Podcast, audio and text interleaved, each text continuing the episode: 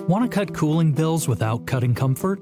Lower utility costs and enjoy cool and consistent comfort with a highly efficient air conditioner from Luxair. With Luxair's consumer rebate program, educators, nurses, first responders, military personnel, and veterans can enjoy exclusive rebates on qualifying purchases of Luxair equipment. To learn more, call G Team Mechanical at 765 376 3042 or visit gteamhvac.com. They'll recommend a system tailored to your home that provides comfort, energy savings, and lasting performance.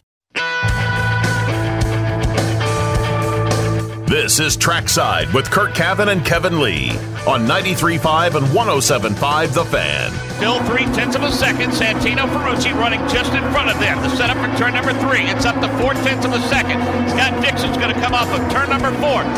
Takuma Sato going to hit the button, going to try to make the move, but he cannot get it done. Twin checkers in the air, and Scott Dixon will go to victory lane. Pato O'Ward is hustling that car, trying to run down Josef Newgarden down the back straightaway, but he is running out of time. It is down to a half a second, but Josef Newgarden, he's looking for career win number 20. Here he comes, Mark Jaynes, through turns three and four for the final time. For the final time, Josef Newgarden comes to the start finish line. Twin checkers out, and he wins the Bommarito Automotive Group 500 at Worldwide Technology Raceway. Josef Newgarden about to see the white flag. Eight tenths of a second, the lead for Josef Newgarden as the white flag flies. Meanwhile, the battle for second heats up right on the tire tracks. David Malukas goes to the high side, side by side between turns one and two. He's going to sweep around the outside and make that pass. David Malukas streaks around Scott McLaughlin. He's pedaling for everything he's got. He's got to make up about seven car lengths. Mark, can he catch Josef Newgarden on the last lap? Scott McLaughlin is coming. David Malukas is coming. I don't think they're going to get him. A good strong run off of turn number four, but it's not enough. Josef Newgarden with a strong finish. He goes to victory lane for the third straight year, winning the Bommarito Automotive Group 500. David Malukas with his first career podium, a strong finish, finishes second. Scott McLaughlin, Pato O'Ward Takuma Sato, the top five.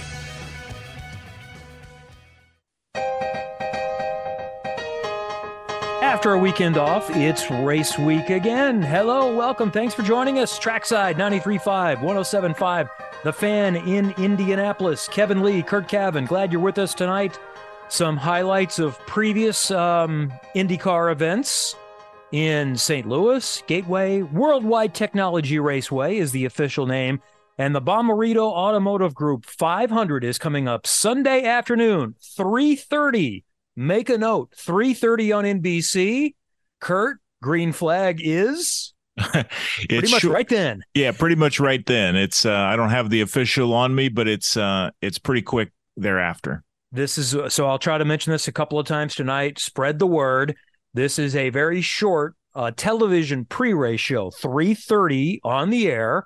331 is the command and approximately 336 these are eastern times 336 eastern 236 local is the green flag for 260 laps 500 kilometers uh, at worldwide technology raceway this weekend. I don't know if that's by design. I'm in the booth so now i don't have to do the on camera. I don't have to sweat outside in the sun in a suit so it's nice and cozy.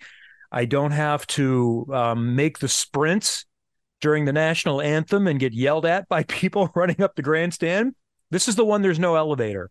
Yeah. So Leigh Diffey has been very savvy over the years. I think this is the third or fourth time he's been on assignment and missed this event, which is is great because I love oval track racing and Diff is getting good use. I watched the Today Show and I think he was on four different times this morning. He's called a couple Americans uh, winning um, the hundred in in the um, track and field world championship. So that's been going great. That's where Leigh is this weekend in Hungary. He'll be back for the final two. And we will see if he gets to say hello, Palou, as the champion, or if he wraps it up this weekend. Hello, Palou is probably, um, yeah, it's pretty much coined at this point. But yeah, it'll be good. I'm glad. It. Yeah, I, I, won't be saying that. Yeah, I feel I'm glad, it's his. I'm glad you're uh, not going to have to make that that uh, jog up what amounts to I used to have to make it in high school press boxes. You know, you go walking yeah. up the steps and then when you get to the press box, you still have to meander your way around. Uh, you know, those are, you know, first world problems for a broadcaster, but it is something to consider when the humidity will be as it typically is in St. Louis there on the river. But a really exciting event. I I love this event and uh, the Bommarito group and John Bommarito and and Chris Blair and and all the all the people behind the the production of this event from the local standpoint. Great to work with. They love IndyCar racing. The action is going to be great. Josef Newgarden go for four in a row, which doesn't happen very often at a singular track. So a lot of good things to watch. Plus Palou trying to wrap up a championship early. It's all on Saturday and Sunday. It's a two day show. And speaking of the Bommarito Automotive Group, I mentioned this, I think, at the end of the show last week.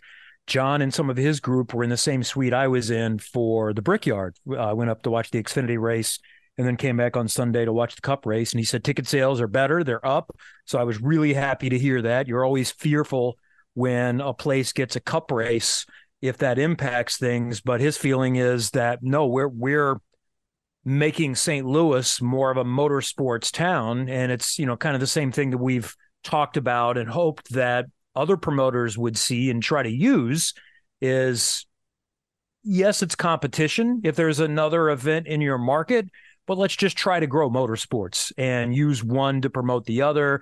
And my guess would be is that they use the NASCAR weekend to educate some of those fans that hey, you can come back here. You had a good time. We've got another event, and it's actually entirely different than what you're going to see this weekend. So that's good. Sunday is I need to we need to pull up the color schedule. Is there anything else Silver Crown Sunday? Silver, Silver Crown. Crown. Okay, thank you. Thank you. So that's a cool deal. Um, Saturday is jam packed. Indy Next is there starting at, boy, I think eight in the morning, maybe nine in the morning, local time. IndyCar will practice at 10 local, 11 o'clock Eastern, one hour practice. Qualifying is two to three Eastern. The Indy Next race is right after that at 325. This is all on Peacock. The final practice with an asterisk is sort of from 5 to 6:45. So the final hour. These I believe are still Eastern times that I have. Um yes. Yes. Yeah. So the final hour is practice. The first half hour is highline practice. Kind of TBD. I, I don't know if everyone's doing it or not. Uh, that you know we need to make sure they have enough tires for everyone to participate, but there is going to be something along with that. And here's something I had forgotten until yesterday. I remember when this was announced, but honestly forgot. There's an alternate tire this weekend.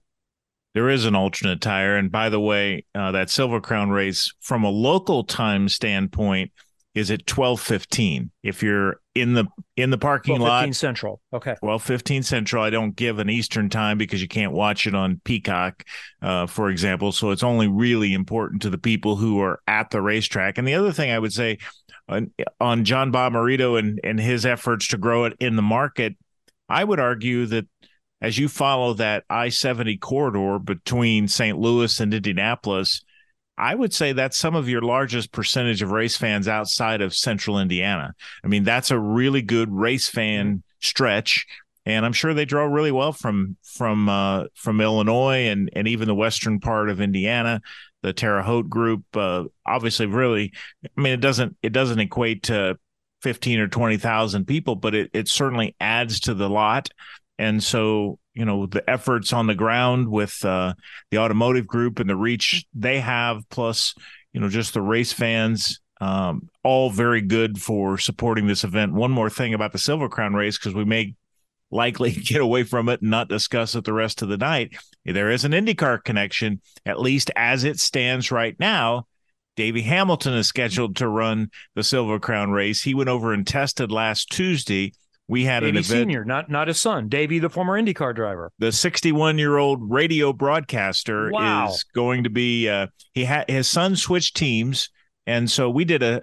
Davey and I did an event at the at the Speedway Museum on Wednesday of last week, and he had just tested the day prior and i said what are you doing you're 61 years old you know we can go down the list of reasons you got a job that weekend what are you doing he said well my son switched teams he had been driving the car the car is now available so it's been sitting there and i've been wanting to always love gateway love those uh you know mile tracks and and thought yeah, let's let's give this a go. So he went over and tested. He was one of five cars testing last Tuesday. He was second quick to his son.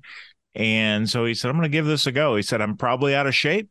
Don't expect me to win the race, but I'm looking forward to it. And then, sweaty uh, as I will be, I will get my way up to the broadcast booth pretty quickly after the race, a couple hours ultimately. I guess probably less than that.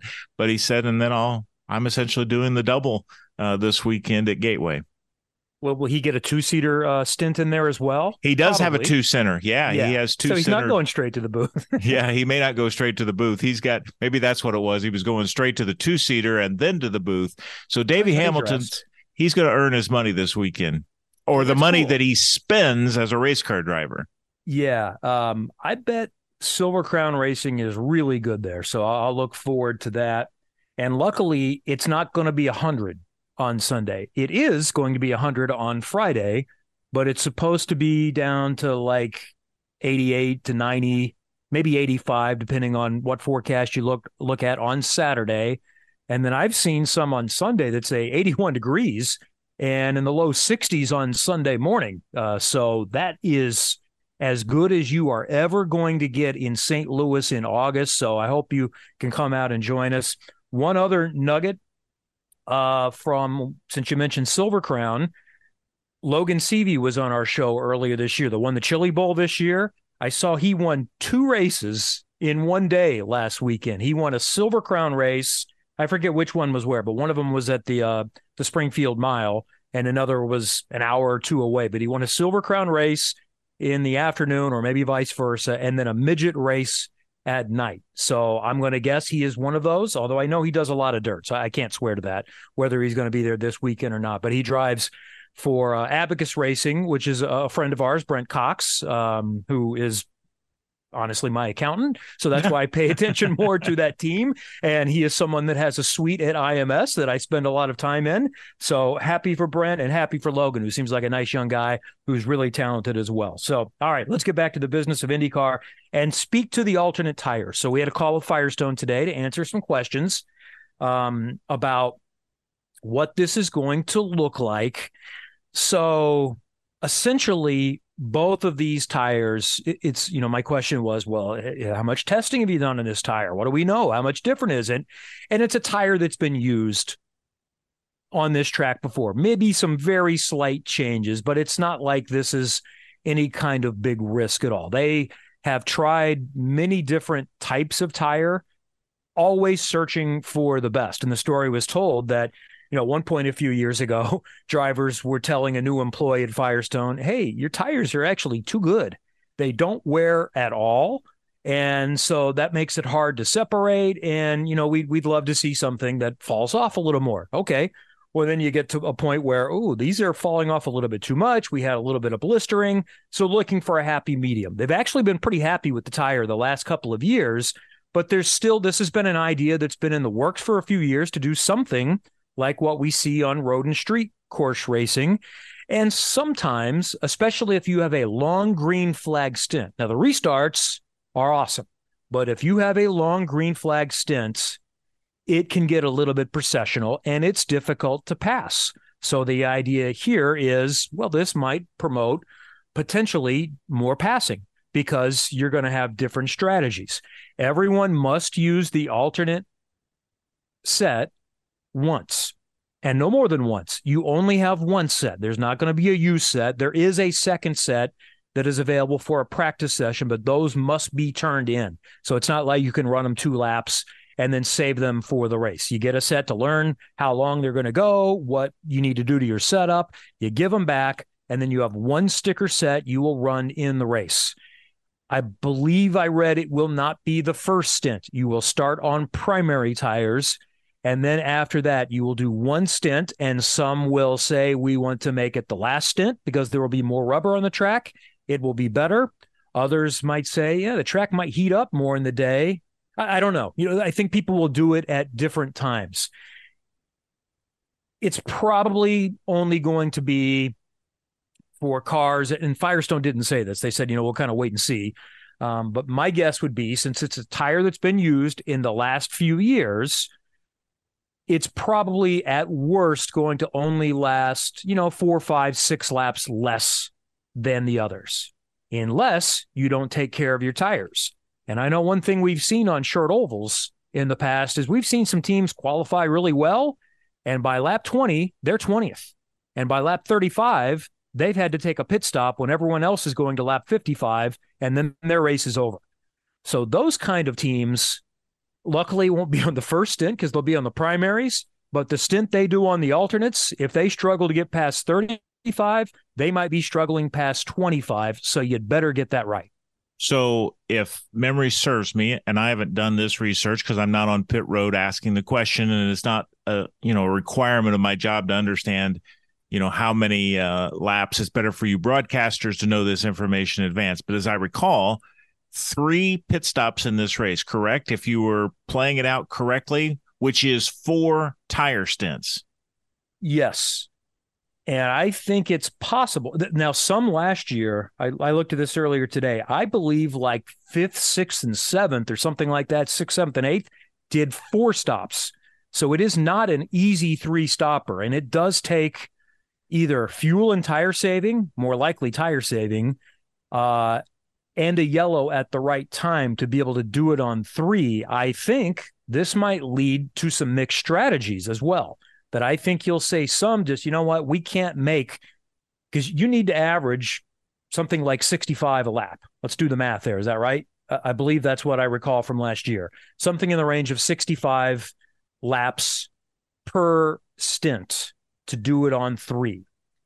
And by 55 to 60, it's getting to be pretty tough. So you need a yellow in there somewhere to be able to stretch one of those to 75. If it somehow stays green, then I think you're going to see some people just say, you know, you know what, we can't make the alternate go more than 45 laps without losing three seconds. So we're doing on four stops and we're going to try to go fast. Yeah, some think- that manage the tires will save and gamble a little bit on yellow and do it on three.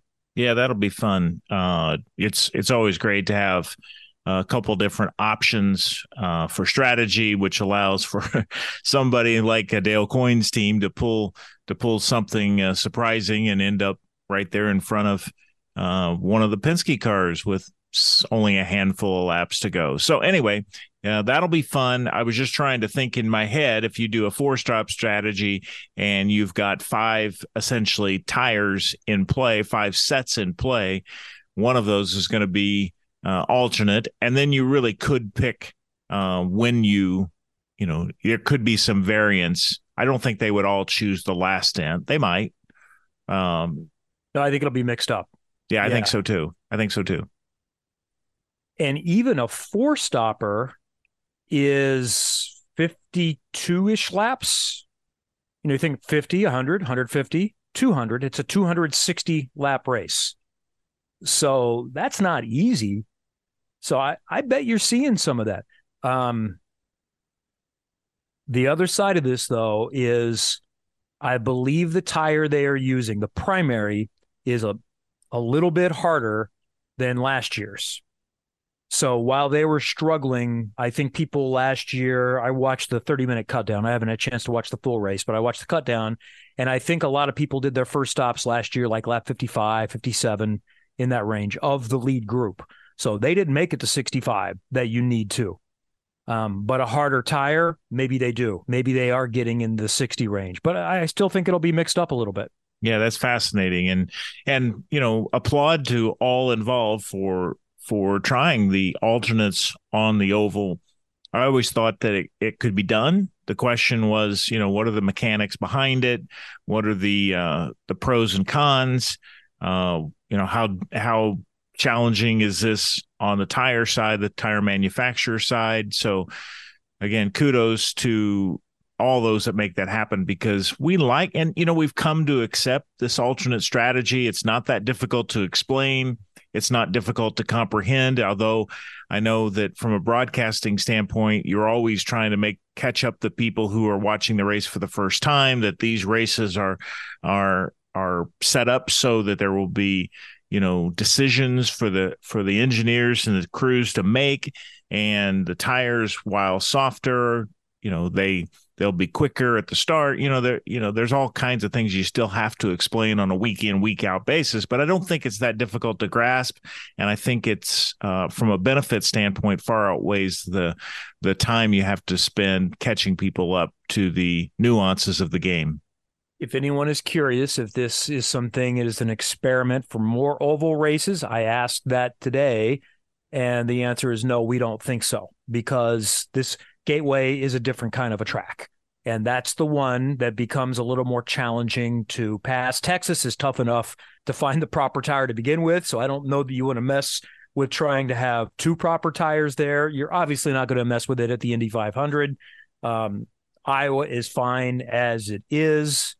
Um, you know, who knows about Milwaukee? Maybe that is something. If that happens, they could visit that down the road. But if and when that happens for year one, I wouldn't expect that. So the idea is that, well, hopefully this works. It goes well. We'll do it again at Gateway, and that kind of differentiates this event. And let's face it, too, it's good for one of your key partners in Firestone. It requires us to mention the tires uh, a few times during the race specifically. So good on that.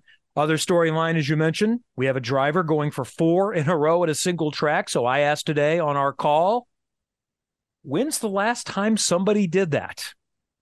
Any guesses? I'm going to guess Al Unser Jr. at Long Beach. Bingo. 88 to 91. Russ Thompson looked it up for us. It has happened a few times. Bobby Rahal. Why there's a straightaway name for him. There's a section of the track named for him. Laguna Seca did it from 84 to 87. Any other guesses of who might have done that? Uh, I was trying you to remember have to stray too far. It's it's who you'd think are the people that have done this. So I don't think Mike Andretti won four in a row at Toronto, but he won a bunch. I think he's won seven, but I don't think it was four in a row. He did not, and that was the other question that I haven't seen yet. Is so he's going for six at this track, right? Five. No, he's going five. for five. But it is a short list that have won five or more. My first thoughts off the top of my head were Michael, Al Jr., and Scott Dixon. Dixon at Mid Ohio, uh, Michael at Toronto, Al Jr. at Long Beach. Boy, Foyt, Foyt at Trenton, I believe. Yeah, ha- has to be ha- has to have happened. Well, and we'll get to this. You're right. Trenton is one of them, and Du Quoin uh, also is going to be in play, but probably not very many. The others that have won four in a row at the same track: Rick Mears, Atlanta, seventy nine to eighty two. Mario in two years, double headers at Circuit Mont Tremblant, 67 and 68. And then AJ won four over a five year span at Du Quoin. There was no race in 1962, and that is courtesy of the vice president, I'd say executive vice president of statistical information for NBC Sports, and whoever he shares it with, Russ Thompson. and trackside apparently because we've now used it here. You know the exactly. the Mario one is you know that's a double header two years in a row. This, this it's impressive to me. This is more impressive when you do it over multiple years. Uh, you don't just, you know, like Josef winning back to back at Iowa, and then if he comes mm-hmm. back and wins back to back next year, four in a row, yeah, but you really just had their number two years in a row. Actually, Josef's had their number every year, seemingly at at Iowa since he joined Team Penske. Uh, but uh, yeah, he goes for six in a row on the ovals uh, yeah. and really, uh, he's won eight of the last 10. Think about that. Since and one of them he should have won. Yes. The only other one that he didn't win, if this goes all the way back to Helio's Indy 500 win in 2021, since that day, and I think Josef was like 13th in that race, but since that day, he's won eight of the 10 oval races. The only one he didn't win was Marcus Ericsson's Indy 500 and then he didn't win the Pato O'Ward uh, race at Iowa last year when Joseph led 140 some laps and crashed as the leader due to a mechanical failure. And so it really speaks to just how dominant he's been. He really could be going for what seven in a row, eight in a row. Uh, I think it is, and so he's he's just been unbelievable on the on the ovals. Uh, the other thing I, I, looked up, he's won 26 races now with Team Penske, 29 overall, but 26 since he joined Team Penske in 2017, and 13, exactly half of those have been on the oval. So he has certainly capitalized on his Team Penske uh, partnership here on the ovals, and and he's won all of them. You know, he's won Texas, he's won Indy, he's won Iowa, he's won He's won uh, Gateway, so it's been pretty much uh, the most dominant thing we've seen. and uh, that's from why a we single need to bring driver. Milwaukee back because he probably That's- hasn't won in Milwaukee, has he? No, I don't think he's won at Milwaukee, but uh, he probably do all right there. Although that's pretty flat. Uh, it's it's a different type of circuit even than the ones we've just discussed. But I, my money's on Josef there as well. Um, Foyt won five straight at Trenton in 63 and 64, only two years. There were three races in 63. And in 64, he won the first two before Parnelli won the third race of that season. So those are some of the uh, storylines from that standpoint. The other thing, I assume I mentioned this the last time that Newgarden won. That 29 number is significant Yes, matches Mears. And next on the list is 10th. He is I Two. think 12th, so he needs to win two. And the 31 number, so he needs two more to get this. That's Helio, that's Dario, and that's PT. And Oh, it's- this is it's a incredible. this is a young guy. He's a 33, 34 year old that 33, I think, that is already within striking distance of those legends. he he's very seriously without without much alteration to what he's doing can catch Scott Dixon. And now can he get all the way to Foyt? I don't know, but you know, it's going to take a commitment to the sport, which he's going to have to be in for for quite some time, but you know, winning 3 to 4 races a year will get him there in in pretty short order. I mean, he's not even halfway to Foyt. That's the incredible thing, but uh, it's really impressive uh, what he's done. By the way, as far as Foyt and Trenton, I think he won Trenton like either nine times or 11 times. Foyt at Trenton was unbelievable. So it's, uh, you know, we haven't seen anything like that, but, um, but really, Josef is is just on a massive roll, and I expect him to be really good. You know, he's only won of those 13 races that he's won on ovals. He's only won the pole for one of those races once, and that was at Iowa in 2020. The rest of the time, he just qualifies well, third, fourth, right in that neighborhood, and then just comes out and kicks her butt. And at one point, I think the plan was for him to take a nine grid spot penalty for this race. That's what I was told at at Toronto that we'll probably try to hold off and take it on the oval. And then and I forget the other one, but I, I remember another Penske needed to take one because of an early engine failure. I can't remember if it's Power or McLaughlin. And we're at the point in the year where I won't be surprised Saturday morning that we hear, yeah, so and so's got a nine spot grid penalty. It's nine on ovals, six on road and street courses. Once you've taken your fifth engine of the season, and then another nine if you have to go to a six. So that's a storyline. But Newgarden, when they qualified poorly uh, at Indianapolis, he told me we were close to mileage down anyway. So we just decided let's go ahead and bite it now. And you know, it's going to be it's going to take something from back there anyway, and then that way, if we qualify up front, we can start up front at Worldwide Technology Raceway. So that's in play for this weekend. Um, when we come back, we'll get back to that championship and what it takes for Palou a little bit, and then what else is going on in Alex Palou's world. There's always something. We'll discuss that. Cool livery that we're going to see really soon that brings the idea of throwbacks into play. Where might be the best spot?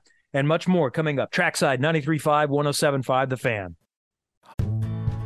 Life is so much more than a diagnosis. It's about sharing time with those you love, hanging with friends who lift you up, and experiencing all those moments that bring you joy.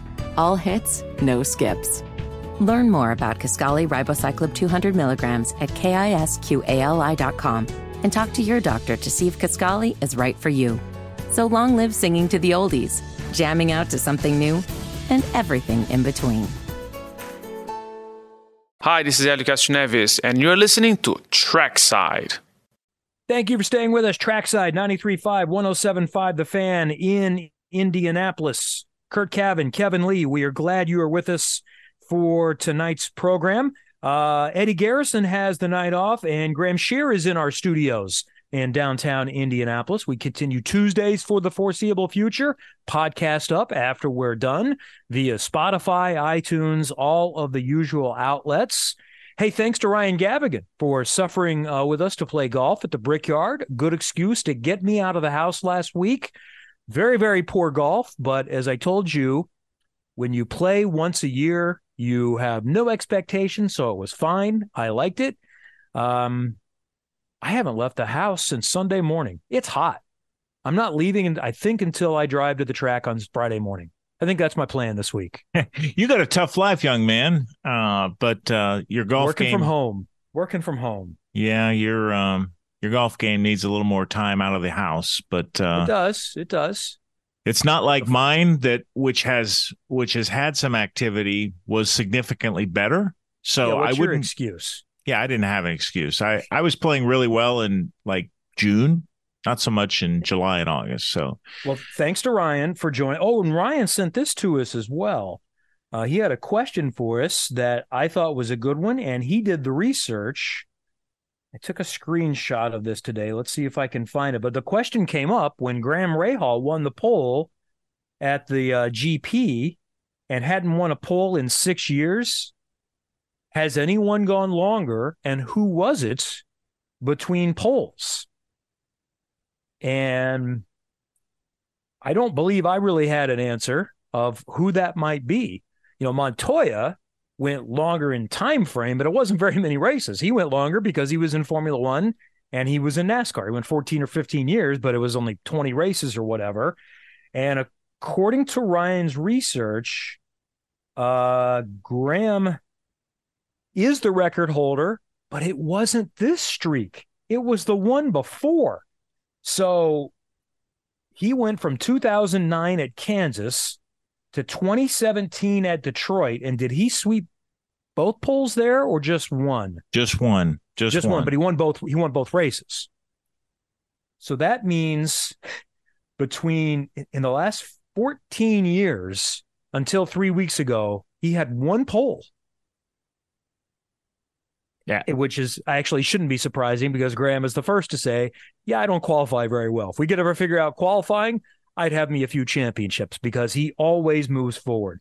So that was 133 races compared to this streak this time around was 104 races between poles. Next up, and this one I guess wouldn't have surprised us if you know history a little bit. It was Johnny Rutherford. And what I know about Johnny Rutherford is that he went a long time before he won that first race in the early 70s and then was one of the dominant drivers in the 70s. But he won a pole at Langhorne in 64. Also, was it that year or the year before? I think it was 63 when he won a, one of the twin races at Daytona in in a stock car. But then his next pole in IndyCar was the 73 Indy 500, 117 races. And he only raced in 105 of those because he didn't qualify in 12 of them. and then there were another 25 or so that he didn't enter. That was back in the day when, you know, there were a lot of races sometimes, different types of things, and not everybody ran every race. Next up, if you're curious, uh, behind Graham and Rutherford and Graham again, Ryan Hunter-Reay went from 04 Milwaukee to 12 Edmonton. 96 races. Now, he was not racing full time all the time. So that's towards the end of his CART champ car stints. And then he was away for a little while and then he bounced around until he settled in again with uh, Andretti. And then Marco was one of our guesses, but he was one of those in there from 13 Pocono to 18 Detroit won 81 races. So there you go. Thank you to Ryan for that. Now to the Alex Palou portion of our program. So here's kind of the scenario championship wise on the track. My guess is he does not officially wrap up the championship this week because the aforementioned Josef Newgarden is pretty good here and everywhere. Uh, and if he finishes ahead of Palou or one position behind, unless it's first to second, then the championship is still going to be mathematically alive. Same for Scott Dixon uh, in that scenario. So, so that's a decent chance. Now, at that point, Palou just needs to show up to the final two races, but it wouldn't be officially clinched this weekend. So, from a number standpoint, and I think it it varies based on Dixon versus Newgarden, but essentially, if Palou gains nine points on both those drivers this weekend, he will clinch officially the championship. But what you're saying is he's probably not going to finish ahead of Josef and Scott. Scott's won a race at Gateway. Josef's won the last three and four overall. Palou has not really fared very well at at uh, Gateway. It's not been one of his better tracks. He's yep. you know he's been in the in the double digits, twelve to fourteen range, both in terms of the race and and and qualifying. He has had a top ten start and a top ten finish, but it's not like he has been. I say a podium finisher. We don't have a podium there, but you know, it's he's not been a top three to top five guy on the track during the race. Now, He's certainly gotten better on the ovals over the years and his short track game. He's just kind of like Iowa. You know, it it would stand to reason that he's not going to have a top five finish and the other two guys are going to be down below that. Uh, you would expect that either Newgarden or Dixon will finish in the top five. That is is pretty standard for both of them. Uh, so he probably can't officially clinched this weekend, but he's certainly going to be very, very close at race's end unless he, you know, finishes in the 20s, of which he'll gain just minimal points. Uh, they could they could hold out, you know, some hope if if they were to both finish in the top five and and he finished in the 20s due to an accident or mechanical or something along those lines. But but effectively, this championship is all but over as we speak. I mean, I guess if what's the scenario if one of them wins, Dixon or Newgarden, and so they could separate by uh 49, 49 points. That's 49 right. could be the difference. So you're still talking a race and a half advantage. You if you're Dixon or Newgarden, you need to you need to gain max points the next two races or pretty close to it, which would mean winning the race and then having Palou finish in the 20s because after you get down in the f- final numbers uh, finishing wise you get like five points and which is the bottom number. And so if they were to gain 49 points this weekend they'd have to do it next weekend and they still would be behind although obviously within striking distance but they would still be behind going into the finale but it's going to take a lot of bad luck on Palou's behalf and exceptional drives on theirs. And so I think then if he is up by 99 points, he only needs to show up because you can score 50. there would be 10 points. each race. He's going to get 10 points if he shows up and actually he probably needs to start the race. I we'll have to if that is the case does he have to start the race or just make an appearance on track with the car sometime that weekend? So IndyCar's history has been, and I assume it's in the rule book, that you get last place points for participating in the event. So when drivers okay. have have practiced and then say they crashed in qualifying, as Sato did just a couple years ago at Texas, was, and the, there was a half point thing at one point. They awarded you half points if you showed up. Yeah, I, don't. I don't remember if that's changed. So we probably are going to need, we'll get that buttoned up at Portland if that's the scenario. And that'll be one of the questions that we have. When does he score the five points? Is it first practice? Does the car have to show up on the grid? Does the car have to leave the grid? Uh, those are those are the questions that you know. Essentially, we're probably going to be celebrating. I guess we still wouldn't we wouldn't be celebrating that championship at Portland in that scenario because he would still need to show up to Laguna Seca. Then it would come at the checkered flag. You know, he would just need to score 10 points. Well, if he's up, which 50, is finishing 20th or whatever.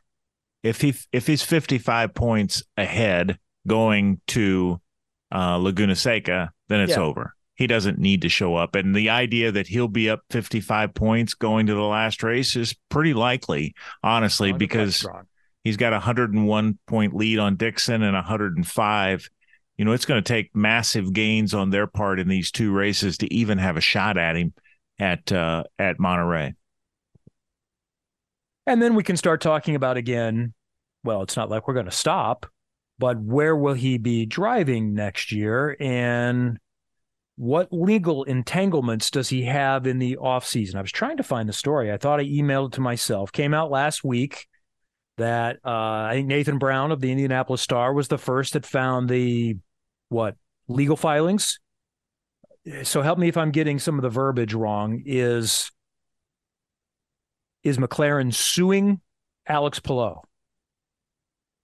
I think the answer to that is yes. I don't have the legal num legal words right in front of me, but ultimately, what the story said is that they are seeking monetary damages. So yep.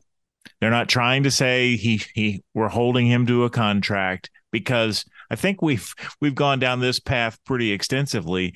We're not sure he was able to sign a contract, but what they have done is advanced him money. They've invested in his IndyCar future, even his Formula 1 future, and they want their money back for the money they've invested in him. So that's why I think it probably they aren't trying to hold him to a contract to drive for them in 2024 because as we understand it from the outside, he couldn't have signed that contract yet.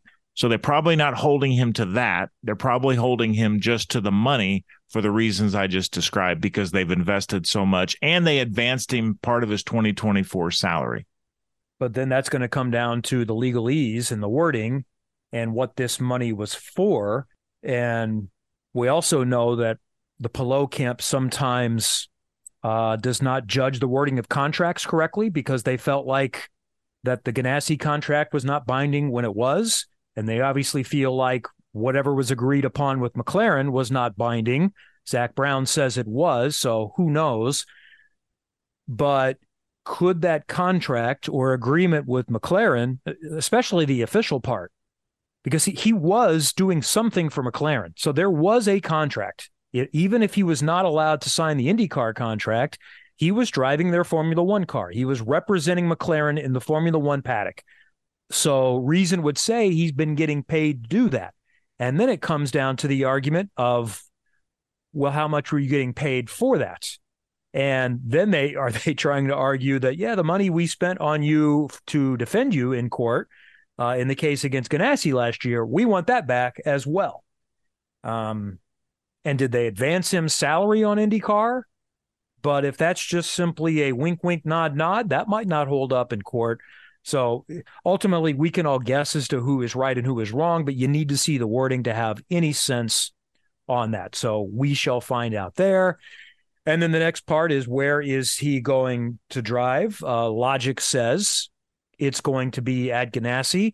I know Marshall racer.com uh, has reported that I don't know if it's a firm report, but it's just he says I believe that he signed a contract, and I believe that's correct as well, uh, or I believe that information to Marshall is accurate be- because it makes sense. But what we don't know is if there is an out in there. So there are lots of contracts, but there are lots of outs in contracts. So it could be a contract that simply says, yes, you have a window to sign with Formula One, and here's the other one might Alex Palou sign a contract because he's now in the world where, eh, what's that mean? Yeah. yeah I, I signed two previous contracts and didn't uphold those.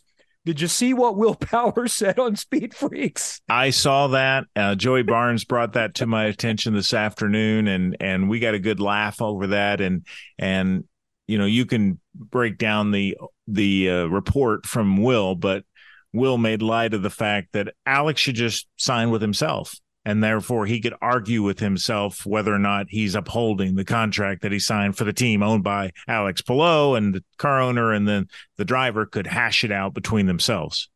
Yeah, I think he said even if he uh, Kenny Sargent, one of the co-hosts, said something like, "Well, maybe he should just start his own team," and Will said, "I'm paraphrasing, yeah, he'd probably break that contract too." um, so and yeah, the reputation is not going uh, swimmingly. So I hope Palou is allowed to explain himself if that is possible. Once this is all clear, he's probably not going to be allowed to, and he's probably going to decide not to. That, yeah, this is probably not going to come out well for me. So I'm better off just leaving it vague and keep you all guessing as to how this happened. Yeah, that's kind of how his uh, his operation has has gone over the years. He's makes himself available. We've talked about this on multiple occasions. He he tries to give you something. Uh, he's very polite. He's a great speaker. He he he makes the effort. As we said, he was available all during the contract issues last year. But you have to wonder how this happens two years in a row. You know, you just and if you were getting into a contract with him his talent you know he better hope that he never uh, gets in a situation where his talent is called into question because who would sign him? If mm-hmm. if they decide that well you're only good because you're driving for chip if that becomes the narrative it's going to be difficult for him to get the kind of ride and the kind of money and the kind of contract he likes i would think.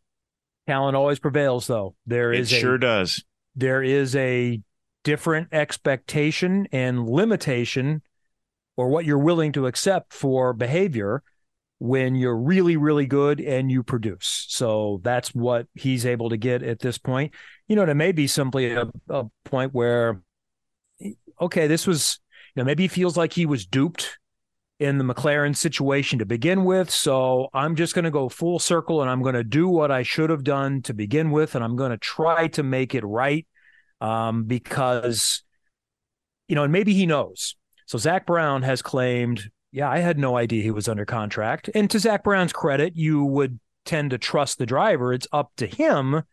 But logic would also say that pretty soon he knew and he doubled down. So that may have led to, all right, you're going to do somebody that way. I don't feel any guilt in doing you that way and going back the other way around. And what's the other metaphor, you know, that we've seen some people throw out there that um, someone that cheats with a partner, someone that hooks up with a partner who is cheating, don't be surprised when they cheat on you. You know, is is kind of the same scenario in that standpoint. So yeah, it's it's buyer beware that you know this is what you're going to deal with, but he's quite attractive as a race car driver, so he's going to have other suitors. And if he wants to change his mind on this, uh, someone would probably take his services again if he wants to change his mind in another three weeks. So Until- since the championship isn't in question, that's what we're. He should make his announcement. Give us a reason to watch that trophy celebration at Laguna Seca because that's when it's officially going to happen. He needs to announce where he's going to drive next year, right there. Well, he probably can at that point. There's going to come a point right now if he's with Ganassi. Well, that's true. I suppose he could, uh, but I, I think I just don't. I think there's more to this than you know. He's. I think he's got an out. I think he I signed think he this too. They yeah. they would have ended chuckleheads like us talking about this and just sent out the release. I think, unless um, because Chip has smart lawyers. Maybe they've been advised, let's let this McLaren thing play out a little bit and not get us involved. Or maybe Chip just enjoys watching Zak squirm. and likes to give us all content. Yeah. yeah Chip okay. likes to give content. I mean, and yeah. and this is a a juicy Chip story. Likes, Chip likes winners. Chip likes content. That's right as long as Chip doesn't have to do the speaking for the content. Okay. All right. We'll get to uh, some other things we want to preview for hour number two. Plenty more coming up. Trackside 93.5, 107.5, The Fan. Life is so much more than a diagnosis. It's about sharing time with those you love, hanging with friends who lift you up, and experiencing all those moments that bring you joy. All hits, no skips. Learn more about Kisqali ribociclib 200 milligrams at kisqali.com and talk to your doctor to see if Kisqali is right for you. So long live singing to the oldies, jamming out to something new, and everything in between. Hi, this is Marcus Ericsson, and you're listening to Trackside on 93.5 and 107.5 The Fan. Okay, quick segment here uh, before we get into hour number two. And Curt just wanted to mention before we preview hour number two, um, we we lost one of the greatest names in Indy 500 history, who had his own very significant resume, and you know, unfortunately, dealt with tragedy as what an 11 year old with his father and then his son as well.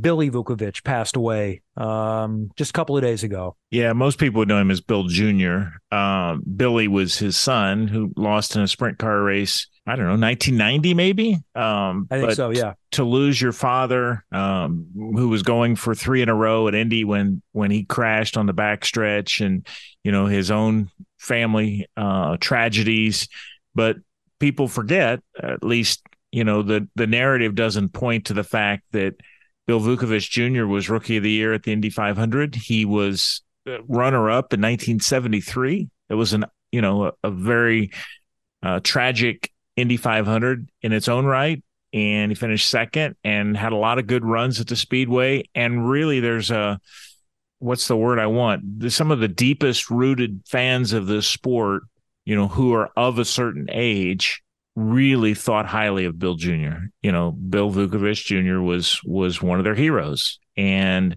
you know he's such a large presence in this community, Indianapolis.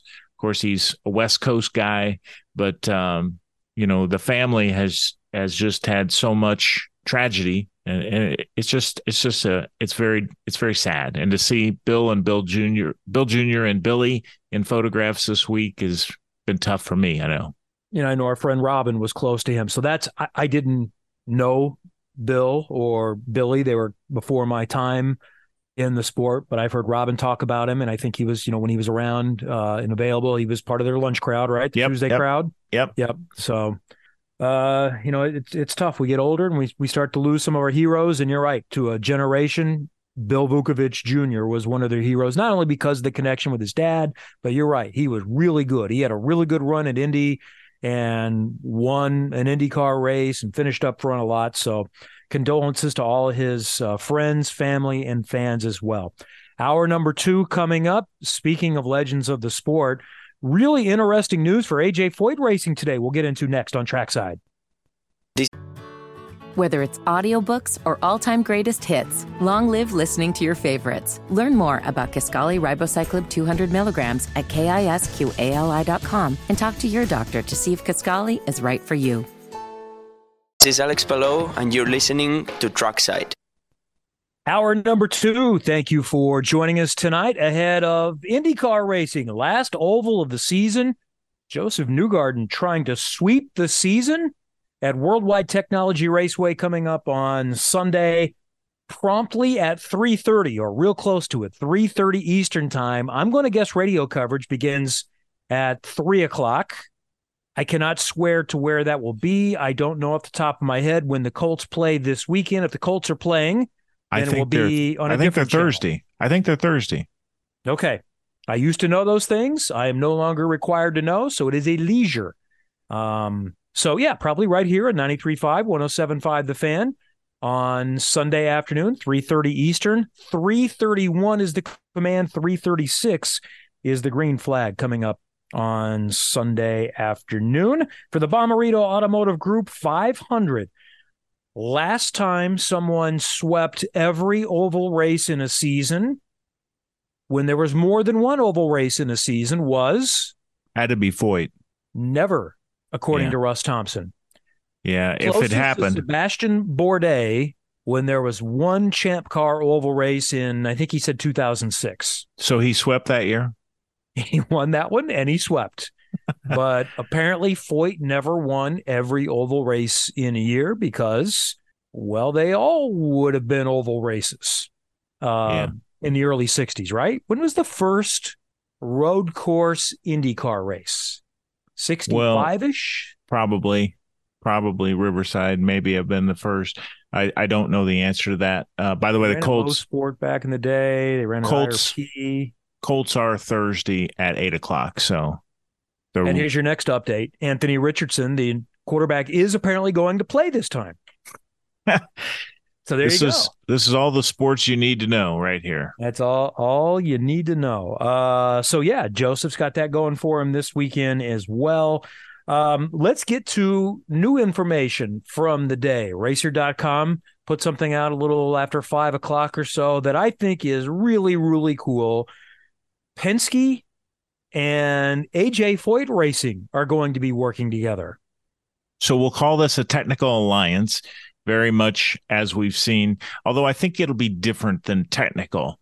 Uh, Seems to go it will- deeper. it'll go deeper than that, but we'll call it technical alliance, which is we've seen with Meyer Shank Racing and Andretti have this technical alliance. So it's a term we're familiar with. But ultimately, what it becomes is a way for Team Penske to showcase some drivers, maybe even get drivers in the system, so to speak, in their system without fielding them in one of their three primary cars or two if they choose to have two or four, I suppose, even that.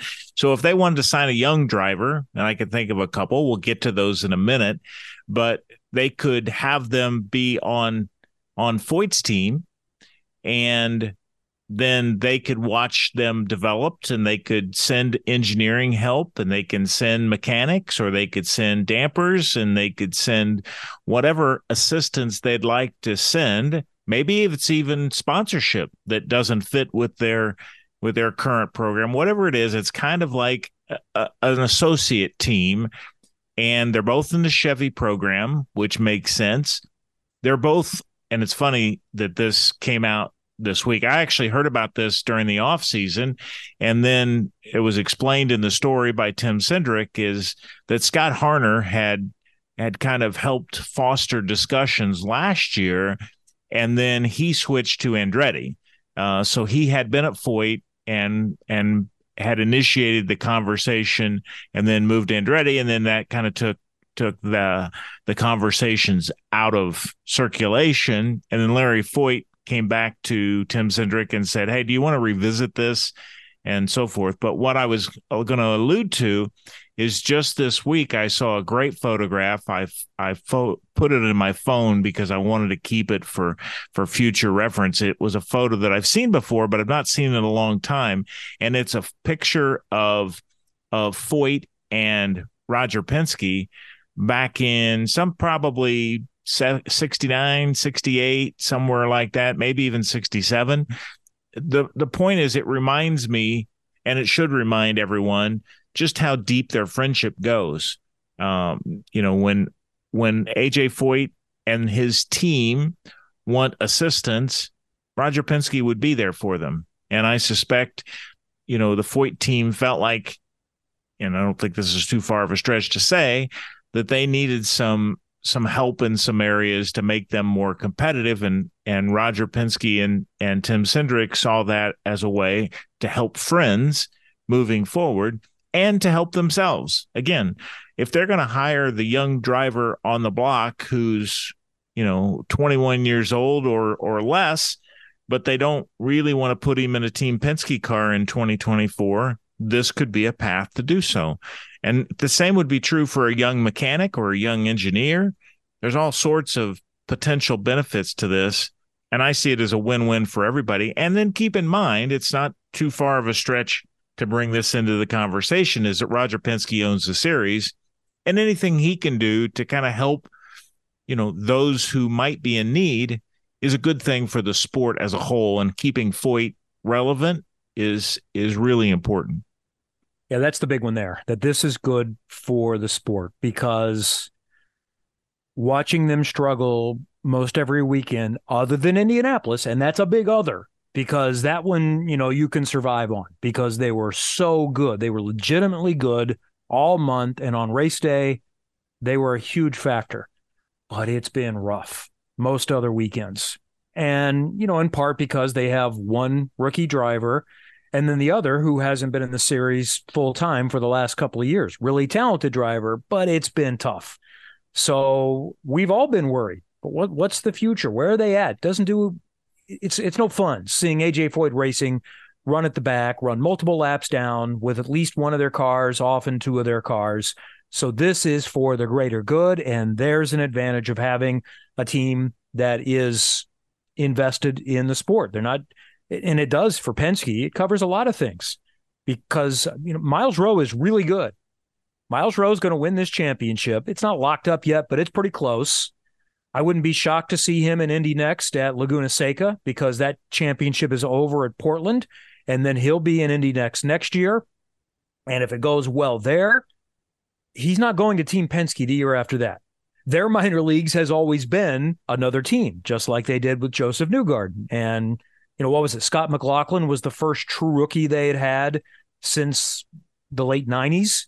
And in some ways, you could kind of go back to like Mears uh, before they had had rookie. I could be off on that, but the point is they don't do rookies. Well, this allows them, they don't have to just do a wink, wink, don't sign a long term contract. They can officially keep control of someone and loan them out, and it's all above board. It's what they do with the Wood Brothers team in NASCAR of, of loaning drivers out.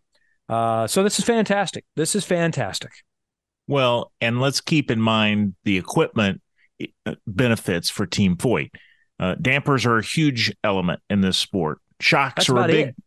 yeah, yeah. It's it's very important, and you know we've seen championship quality drivers, championship winning drivers drive for Foyt in recent years, and they couldn't make the difference either. Whether that be Bourdais, that whether that be Kanaan, you know, they had good runs occasionally, but it consistently, that was a problem, especially on the non ovals. And so getting equipment help and and maybe to some degree just more engineers. I certainly wouldn't fault the the drivers and the engineers that and they even the crew. I mean, Foyt's had good people there at times. They, they have they have quality people. They have but but as we always say, they can get better. And I think they are getting better, but so is everybody else. Exactly. You've got to get three times better than what Penske, Ganassi, Andretti, McLaren are doing because they're all getting better.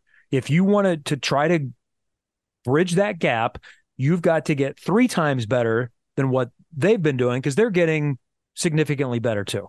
Yeah. So so I think this is a win-win for for everyone.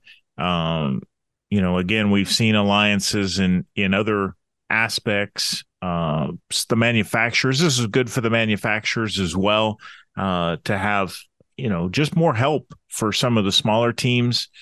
Um, I still, you know, you still expect Team Penske to do what Team Penske does, and and the hope is that the Foyt team would become more marketable through improved performances on a consistent basis. And you know, from from Foyt's standpoint, I would expect the phone has been ringing from from drivers now. That you know, you were yep. getting drivers who were interested in an IndyCar ride, and and if Foyt was their, you know, one of their best shots, then they're going to call Foyt. But now it's a pathway to Team Penske. To they'll be watching them closer. They they may be under contract. I mean, there's a whole different reason to be interested in signing with Foyt at this point. Does the Benjamin Pedersen partnership now make more sense from Benjamin Pedersen's standpoint. So, from this story, this has been in discussion for a while. When this decision was made, which I think was last summer, I believe I remember knowing last summer that Pedersen was headed to Foyt with significant financial banking, crucial for the Foyt team. That's their financial bank- banking right now. Is the the partnership that Benjamin Pedersen and his dad bring. That's their most significant partner. And the question had been asked well, if you've got that kind of budget, you probably had some options. Maybe that was part of the incentive is that, hey, we're talking to Penske and we're eventually going to do a partnership there. That may makes this a little bit more enticing. Maybe, maybe not. But if if that was not part of it, then all of a sudden that's looking better because that is said to be a multi-year agreement. And um, you're right. I'm sure the phone is ringing now. And what I also think becomes more of a possibility is you know, we always throw out there whatever star driver we want to name, you know, doing a one off or um, someone, you know, say, say, for example, if Ryan Hunter-Reay decides not to run full time next year and wants to do a one off in the 500, where could he go? Would Team Penske feel like, yeah, this is for the greater good? Would they put Kyle Busch in a car? Eh, eh we don't really want to do that because we want to win the 500 and we like having three cars. Does this not give them an option? to okay, kind of like what they did with Briscoe in Dragon Racing way back when before he came to Team Penske, is that it's sort of a Penske car and you'll get some help from us but we're going to separate it a little bit. We can still say we're a three car team, and our engineering room is going to be three cars. But then the engineers are going to talk amongst themselves. And that Foyt car, which by the way was already really good this year, uh, is going to have some Penske association. Kyle Busch is probably not coming to drive AJ Foyt's car. Now, he, maybe he will now after it finished third this year, but you align someone with Team Penske the Kyle Larsons, the Kyle Busches, the Ryan Hunter-Reays, you know, those kind of drivers. Okay, yeah, I'm, I'm more interested now. Yeah, I, I think it um, it certainly raises all kinds of possibilities, and I think you know ultimately, while that's really enticing from a competitor standpoint, I think we're just going to like AJ Foyt Racing being more competitive on a week to week basis. You know, they don't have to win races for them to be fun to be to have around but we all we all feel the pain when when they're just that if you know some of these races they've just not been very good over the last few years so having the damper program having a road course car that's in the mix that doesn't um it just it just is going to be much more fun i feel better about the Indy NXT champion having yes. a better chance for yes. a landing spot because now that scholarship can sort of stay in the family you know, it's eight or nine hundred thousand dollars. It's not cash. Some of that goes towards testing. Whatever that number is, is still a fifth or sixth of what you need to do a full season program. If it's staying within the family and helping the Foyt program, if they need a second car, or maybe they think about doing a third car in that scenario. So I, I think that's all positive. So good stuff. Happy to hear that. Looking forward to learning more a little bit about that that's this weekend and Apparently, by the way, it starts now. Wow. Is, is, what I read. That that's what I read in the story that for the rest of the season they will be sharing information. So um, you know, hopefully we see it pay some immediate dividends for the sharing of technical support. You know, I think you could potentially see at the end of the season if there are any people aligned with Team Penske that are helping out with HMD on the Indy NXT side. They're going to be off that weekend you know, maybe some of those people get a chance to to be more involved. I think they're going to stay focused on what they're doing with Ernie Francis Jr. Uh, on that side of things. For no, let's see. I'm sorry. They they have they will race a Laguna Seca. I'm thinking about Myles Rowe. He will be done, and the other lower levels will be done before we get to Laguna Seca. But but who knows? Opens up a lot of possibilities. Uh, another thing that is new from this week, unfortunately, has been pretty much a a weekly mini segment is the number 60 car. And Simon Pagenaud is not going to be able to drive it this weekend, has yet to be cleared. We don't know anything new at this point. I don't think Simon even sent out a statement uh, this week, nor would I blame him. What can he say different that he didn't say the week before? So I don't take that as a negative or a positive. Uh, I'm sure there's frustration involved, and it's possible he knows. You know, maybe it's, yeah, I kind of know where I'm at. Uh, maybe he knows I'll be back in the next week, or he knows, yeah, this is going to take longer, not likely to change. But whatever the case is, Linus Lundqvist will get a third straight opportunity on a third different kind of track. So he will done a street course, uh, a road course, and now he does a short oval this weekend. And it'll be interesting to see then what happens to Linus the next couple of races after that. You know, I I think we've talked about this that we have thought that maybe he might be in a Rahal car. Does he stay with Meyer Shank? Do they put Blomqvist in the car for the last two races? Still a lot of things still still to decipher uh, over the next you know three weeks. And I mentioned last week that I suspected that he was his options were probably going beyond Rahal and Meyer Shank. And and now I read from Marshall Pruett on racer.com.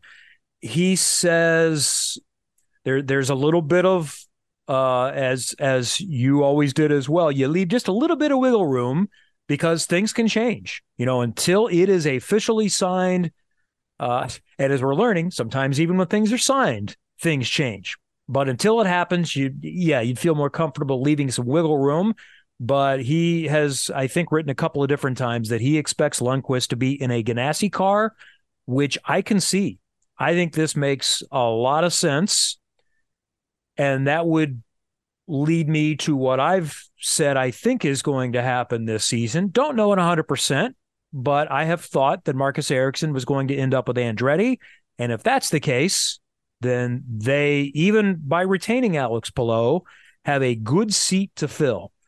And if the Lundqvist to Ganassi thing is true, and unless they know Palou is headed to Formula One and they have another seat available, because Dixon's the only one we know is coming back.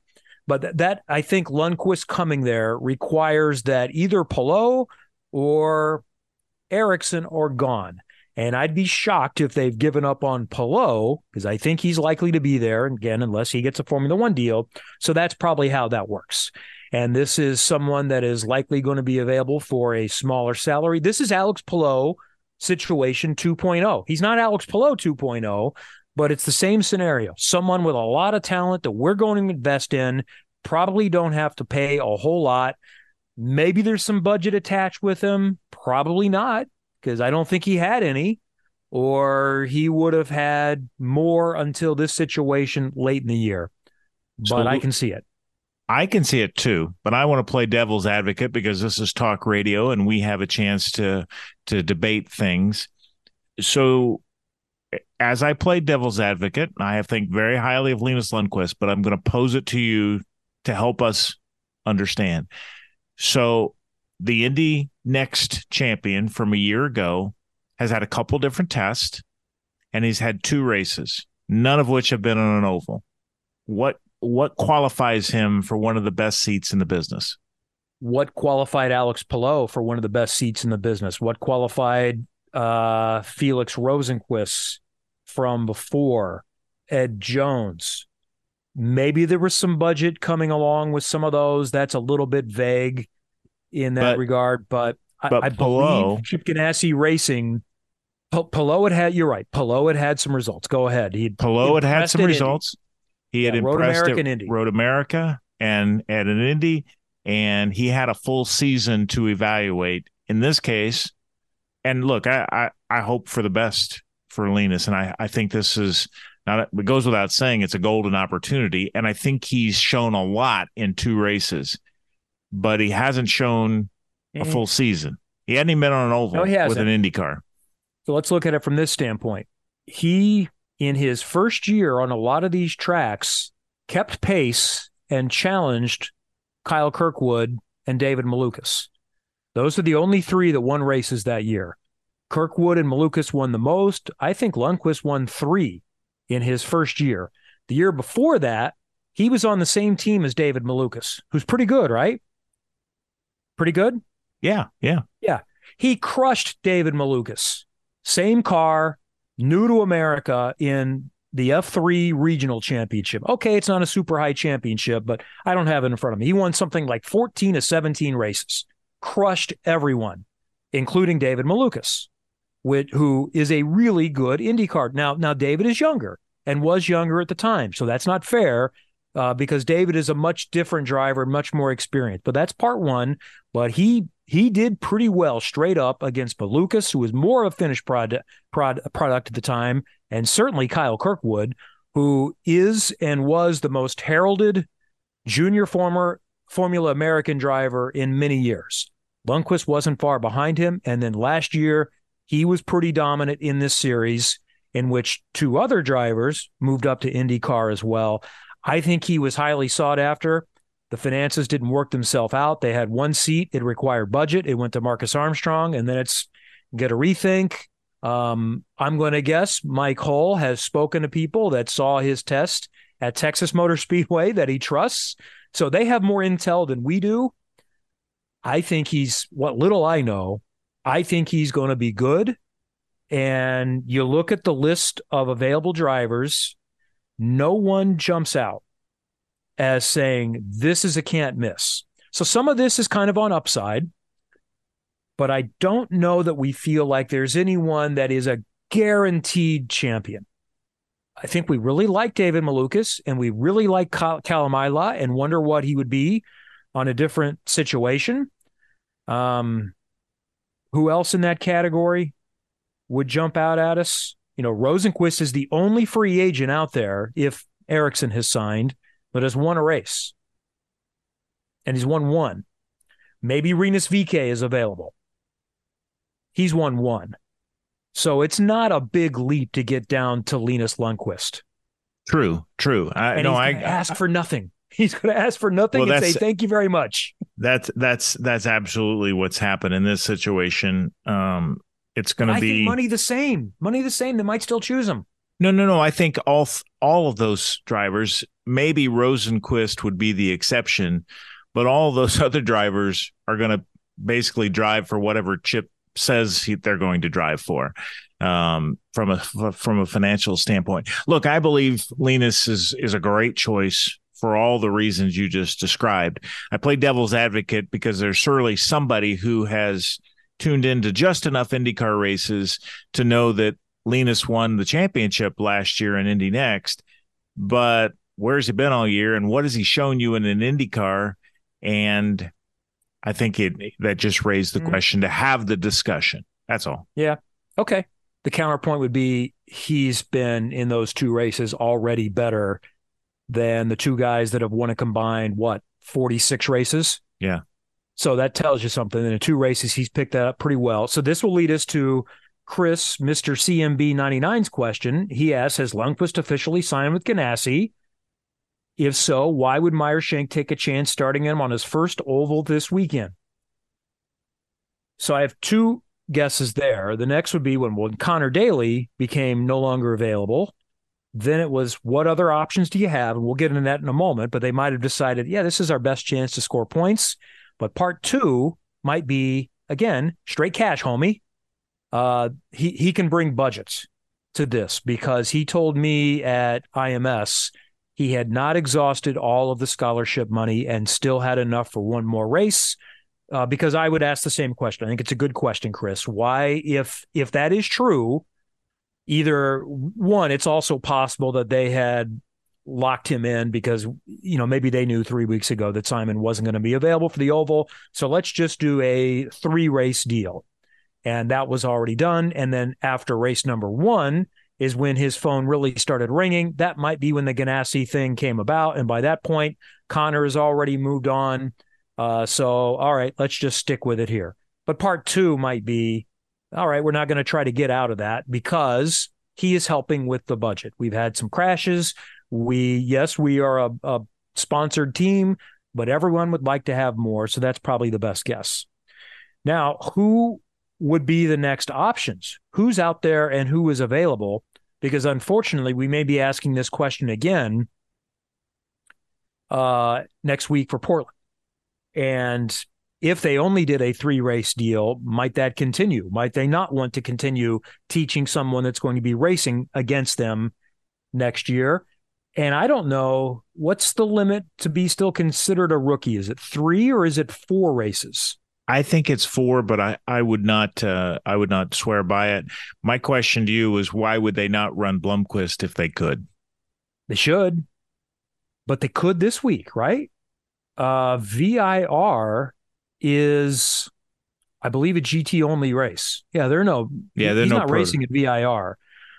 So the reason they would not be running him this week is because they feel like they want to score points. They want Well, to be in the leader circle. He hasn't been on an oval. They'd like to get him oval experience, yes, but they'd like a million dollars more or thereabouts. And Well, I I've- believe, and I believe they would believe that Linus Lundqvist gives you a better chance to score on an oval than Tom Blomqvist does right now.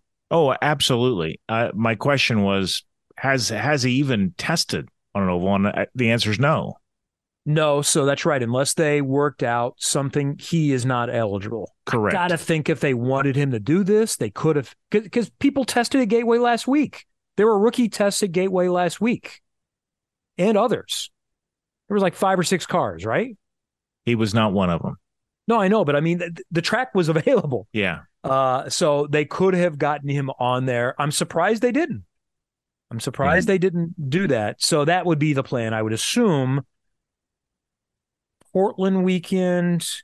Um, no, there are no more conflicts No. They don't because run the next they only have two more races, and they are IMS and Petit Le Mans That's right. Indy was the GTP. next for GTP. For the prototype, the next chance was the Indy Road Race on what uh, I should have the date on top of my head 15, 16, 17 of September. Now, maybe Tom is one of these guys that says, Nope, I have a plan. I am going back to Europe. You know, because even when he was supposed to be racing and, and Shank asked him to stay here, I think I might need you. He said, Eh, I'm going back to Europe. And then he barely got back here when he found out. Uh, and and then the previous time he was not in America, so he likes to be somewhere else as much as he can. So he might just say, you know, I'm signed up for next year, and I'd rather go through a proper off-season testing program rather than just be thrown into it with one practice session qualifying and so forth. So who knows? Uh, I would think they'd want to get him in the car for the final two weekends, but who knows? And then, so you got two TBDs. You got the 60 and you've got the 30 because Conor Daly is only confirmed for this weekend. I have to think whoever's in that seat, and they've said this, right? It's going to be somebody they're considering for next season, unless yep. they've already signed Rosenqvist or someone else in the paddock. Yeah. It's already I, driving. It'll be interesting. Yeah. I, I don't have a sense. Uh, if it's not Blomqvist, then I don't know who it is. And we shake it all up again for silly season. Um, how much time do we have left in this segment? When did this segment begin? We're about 29 minutes in. It's been okay, a big one. So I'm going to do that next. Let's do that next. The number six seat. Oh, might be quite coveted for Arrow McLaren. Who is likely to get to that? We'll come. We'll uh, get into that next on Trackside. Hi, this whether it's audiobooks or all-time greatest hits, long live listening to your favorites. Learn more about Kisqali Ribociclib 200 milligrams at kisqali.com and talk to your doctor to see if Kisqali is right for you. This is Felix Rosenqvist, and you're listening to Trackside. Okay, try to get back on time here um, and continue our conversation as we get set for Worldwide Technology Raceway coming up Sunday afternoon, 3.30 airtime on NBC Eastern, 336 green flag, 3 o'clock IndyCar radio time. Still an interest in, and I think this is um an interesting weekend because it's one more last chance. I know I've been saying this for we've been saying this for a little while to impress people, but I think September 1st is another date. You know, there are some that are able and fully free on July 1st, some on August 1st probably a few more on September 1st, and then some not until the season is over.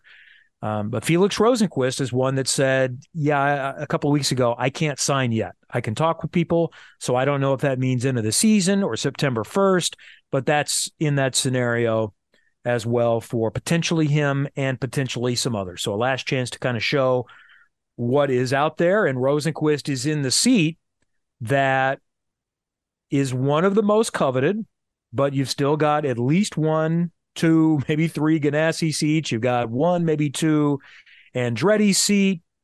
Uh, what else is highly anticipated at this point? But who's going to be in the number six now that Alex Palou is not?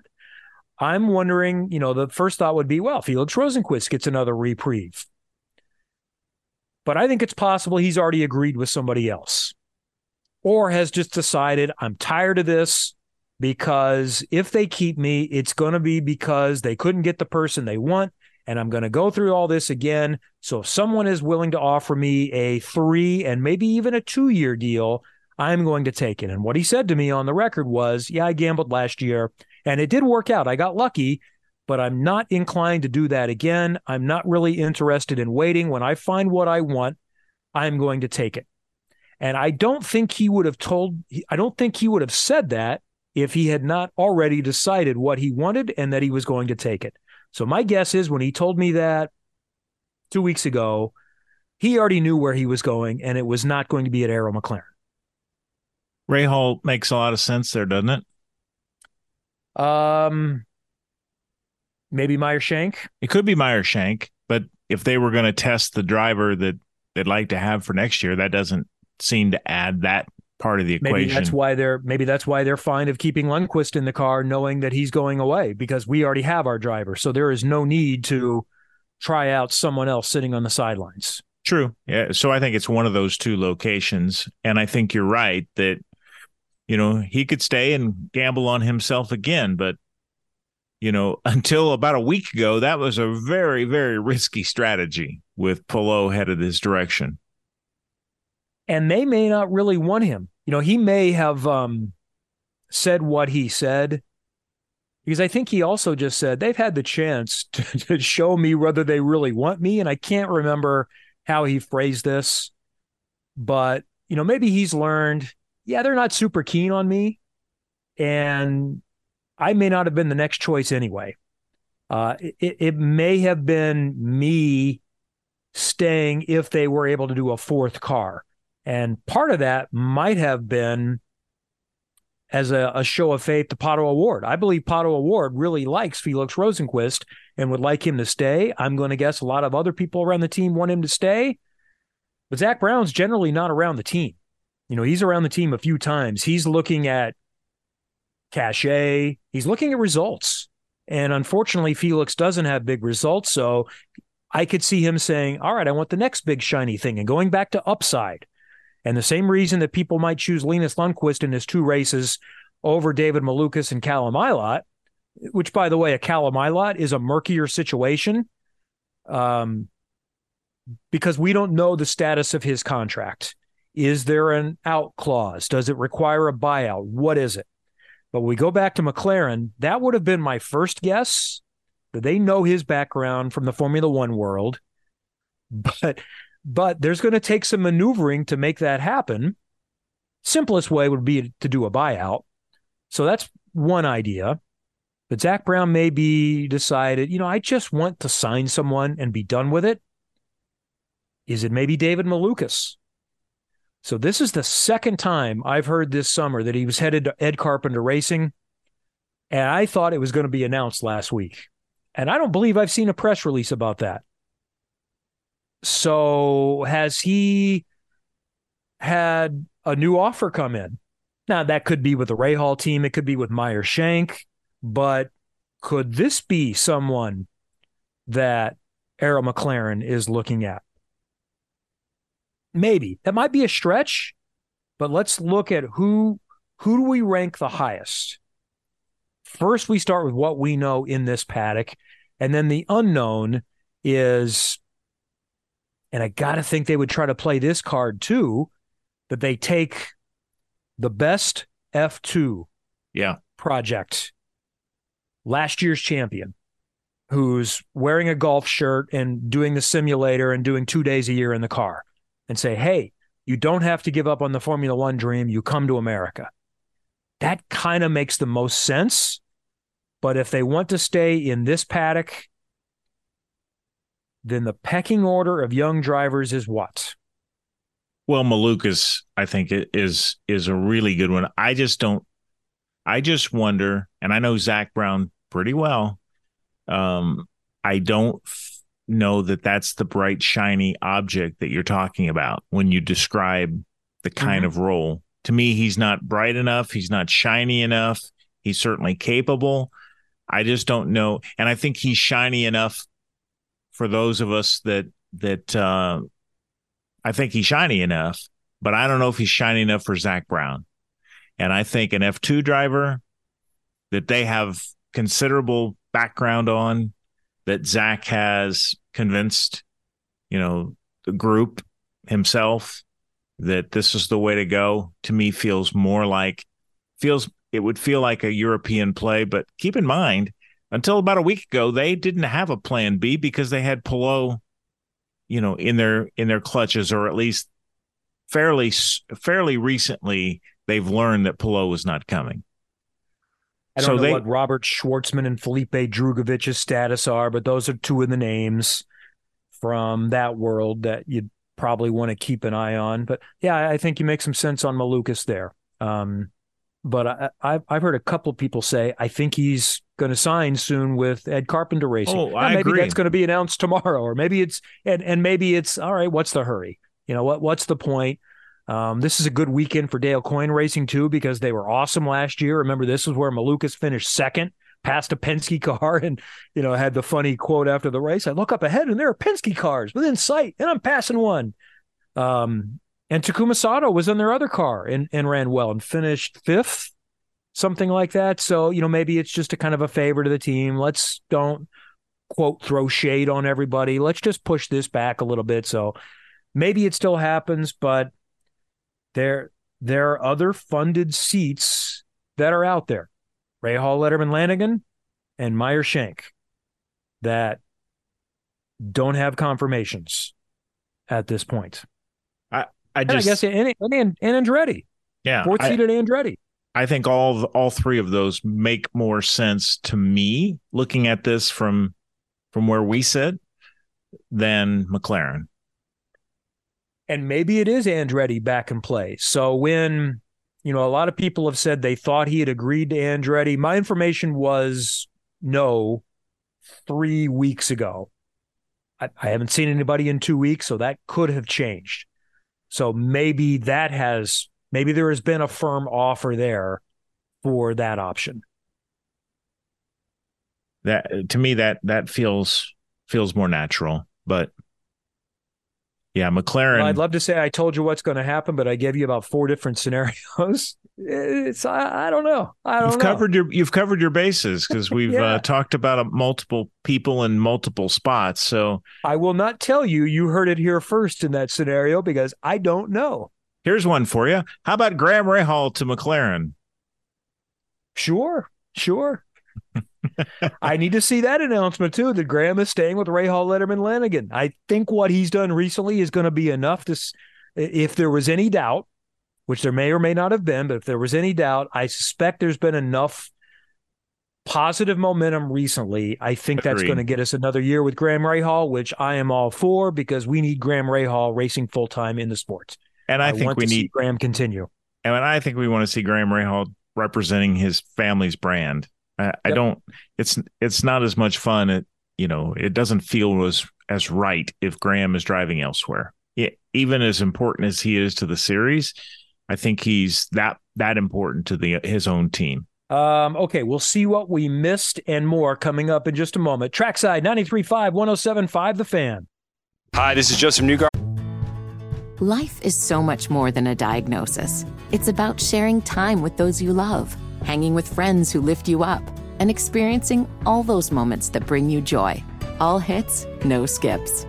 Learn more about Kisqali Ribociclib 200 milligrams at kisqali.com and talk to your doctor to see if Kisqali is right for you. So long live singing to the oldies, jamming out to something new, and everything in between. And you're listening to Trackside. Final segment, still a lot to cover. Um, oh, I wanted to talk about this. You probably saw it on social media. If you didn't, you should look it up. Really cool coming up for Laguna Seca weekend.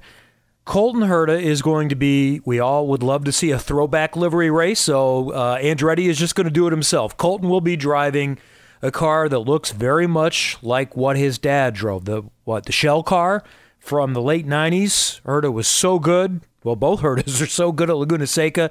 But Bryan, the original Herta Mania, and they surprised him with a nice social media video of him coming into the Andretti shop. And you might remember the story of Colton bought, I think he bought the original car for Bryan for his birthday last year, and then they surprised Colton with one painted like Bryan's car. So well done by Gainbridge for you know breaking your traditional brand standards. Uh, that's the good thing when Dan Towriss is there. He can kind of okay things like that and say, we're going to do it this way. And it's going to get some extra eyeballs on Gainbridge, even though it's a different color scheme than we normally have. So fantastic. Where could that be done? We'd love to see that. I know a lot of people throughout Milwaukee. That would make a lot of sense if that happens. One idea I had, which I don't know that makes great sense, would be if there is an international race, do you do it there? It's difficult to do throwbacks because it's hard to get through the standards of what's required for the sponsors, for their color schemes, and everything else. Maybe uh, teams always say, well, we can't sell sponsorship for international races. Maybe that's where you do it if they weren't going to have sponsorship on the car anyway. I don't know. Probably no easier. And if you're going to do it, you'd probably like to have uh, American fans there to be able to see it, but just something to think about. And I think this is really cool. Josef Newgarden has uh, been confirmed driving the Penske Porsche GTP IMSA car at Petit Le Mans. So there's another one that we might see next year in the IMSA sports car race and endurance race at Indianapolis. And then I've seen on social media. There's been a Penske Porsche testing an IMS today, this evening even. Eh, that might be Josef. Uh, who knows on that? Uh, I saw that uh, Jordan Taylor's returning to the family team at Wayne Taylor Andretti Racing starting next year. Uh, he's going to be leaving Corvette, so that's uh, good news there. A few tweets for the love of Indy points out uh, technically, you know what? I'm going to have to save all this for next week. I'm out of time. These are good tweets, but as always, I've run long, and for once, we're not going to go over because Graham Sher is filling in tonight, and I don't want him to get in any trouble for me rambling on long. Thank you for the, the tweets uh, for the love of Indy, all well noted. Check those out, our fact checker, and much more. So we'll try to save that and some others for next week. We'll see you next Tuesday night here at 93.5, 107.5 The Fan.